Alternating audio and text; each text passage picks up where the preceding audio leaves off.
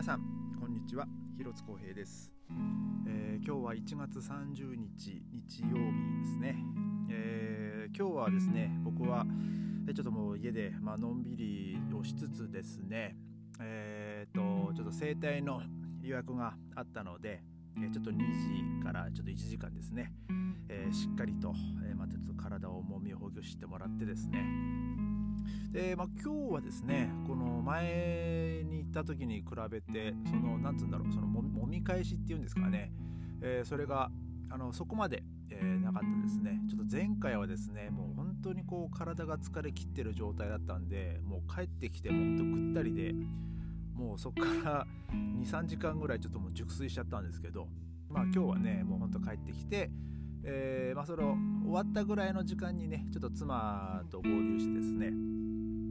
そこからそう妻とこう散歩しながら、まあ、帰ってきたんですけども、えーで今日はですね、えーもうまあ相変わらず我が家のインターネットがこう、まあ、接続がね悪いっていうかもうほぼほぼ今日も一日つながらなかったですね。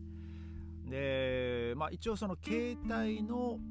あのまあ契約のね携帯なんで、まあ、一応そのデータ通信もできるんで、まあ、それでいろいろと調べたんですけど、まあ、結構ドイツ国内で結まあ、まあ、なかなかの数ですね、えーなんかまあ我が家はそのボーダフォンの契約のあのインターネットの契約なんですけど、えーまあ、なかなかのかあの件数がねなんかその接続不良みたいなのが結構問題が今起こってるみたいででもう本当に5日間つながってないとか、えーなんか本当そういう人もなんかねそのいろんな書き込みがいっぱいあったみたいですでまあ今日もねまあそうやってずっと、まあ、インターネットがね使えないんで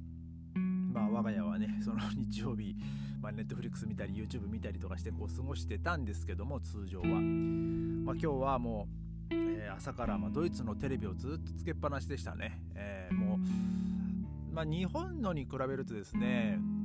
まああまりこう、まあ、バラエティーっつっていいのかな、まあ、そんなのまあないわけじゃないんですけども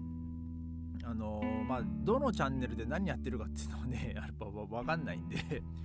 まあとりあえずまあ国営放送まあえっ、と RD ですか。えー Das Erste とかえーあと ZDF、まあ、その Zweite、えー ZDF だから、えー、 Zweite Deutschland Fernseher っていう、まあ、まあ第二国営放送ですか、えーとかですね、まあ、あと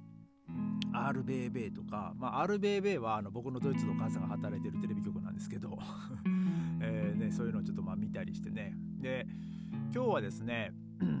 あのーまあその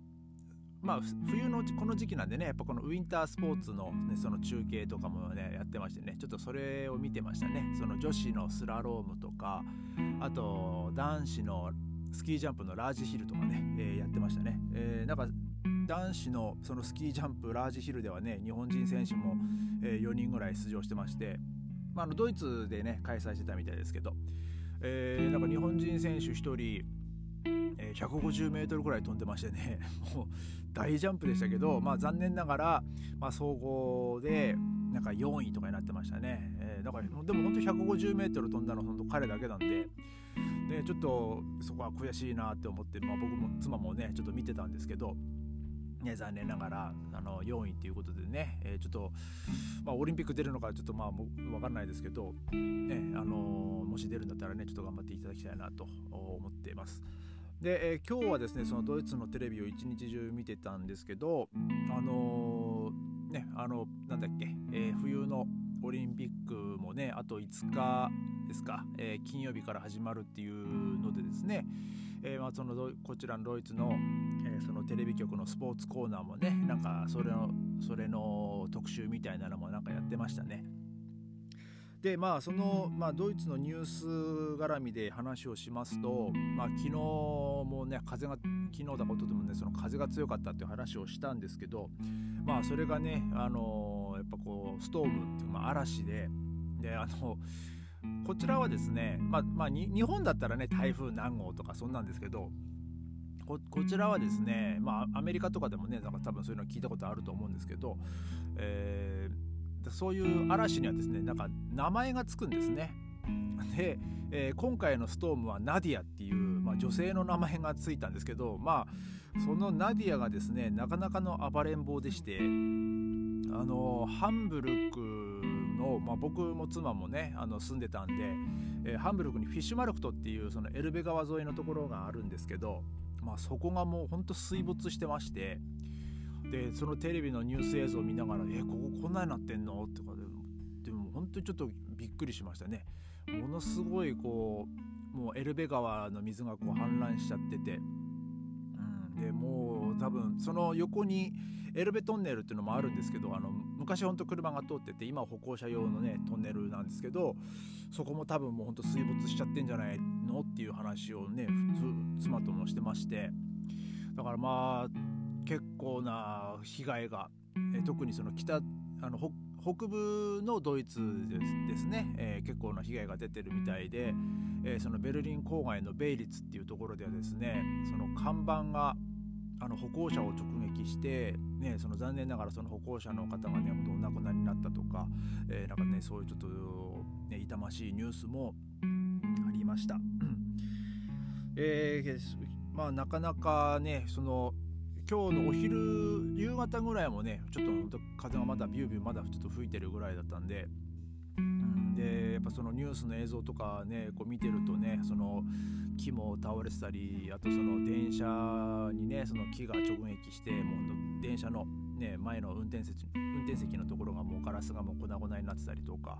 えー、なんか結構ね大きな、えー、被害が、えー、出てましたね。えー、今回その暴,、まあ、暴風、まあたまあ、なん暴風でいいのかな、うん、で、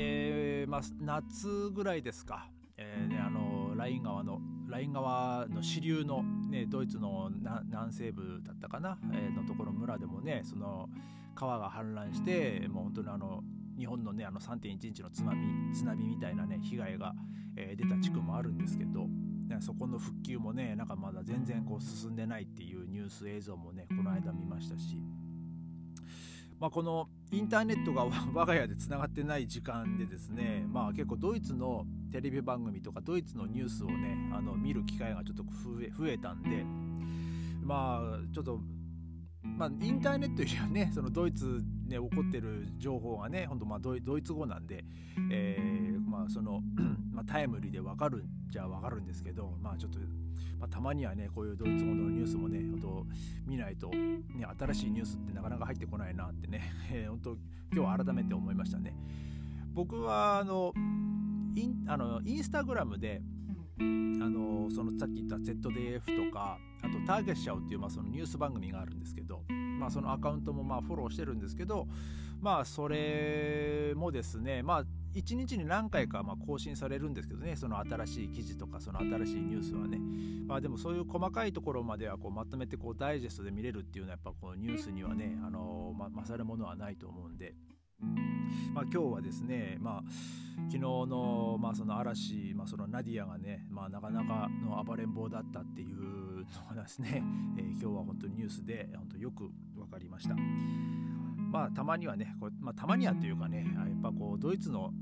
ニュースはねちゃんと見なきゃダメですね、えー、なんか本当に今日はねそれを実感した、えー、日でした、えー、今日は、えそんな感じで終わりたいと思いますまた明日からね新しい週間で、え来週からですねまた、えー、僕はがっつりと、えー、収録たっぷりコースの、えー、シフトが送られてきたんで、えちょっとまた頑張りたいと思います。えね、皆さんも体お気をつけください。でそれではまた明日ありがとうございました。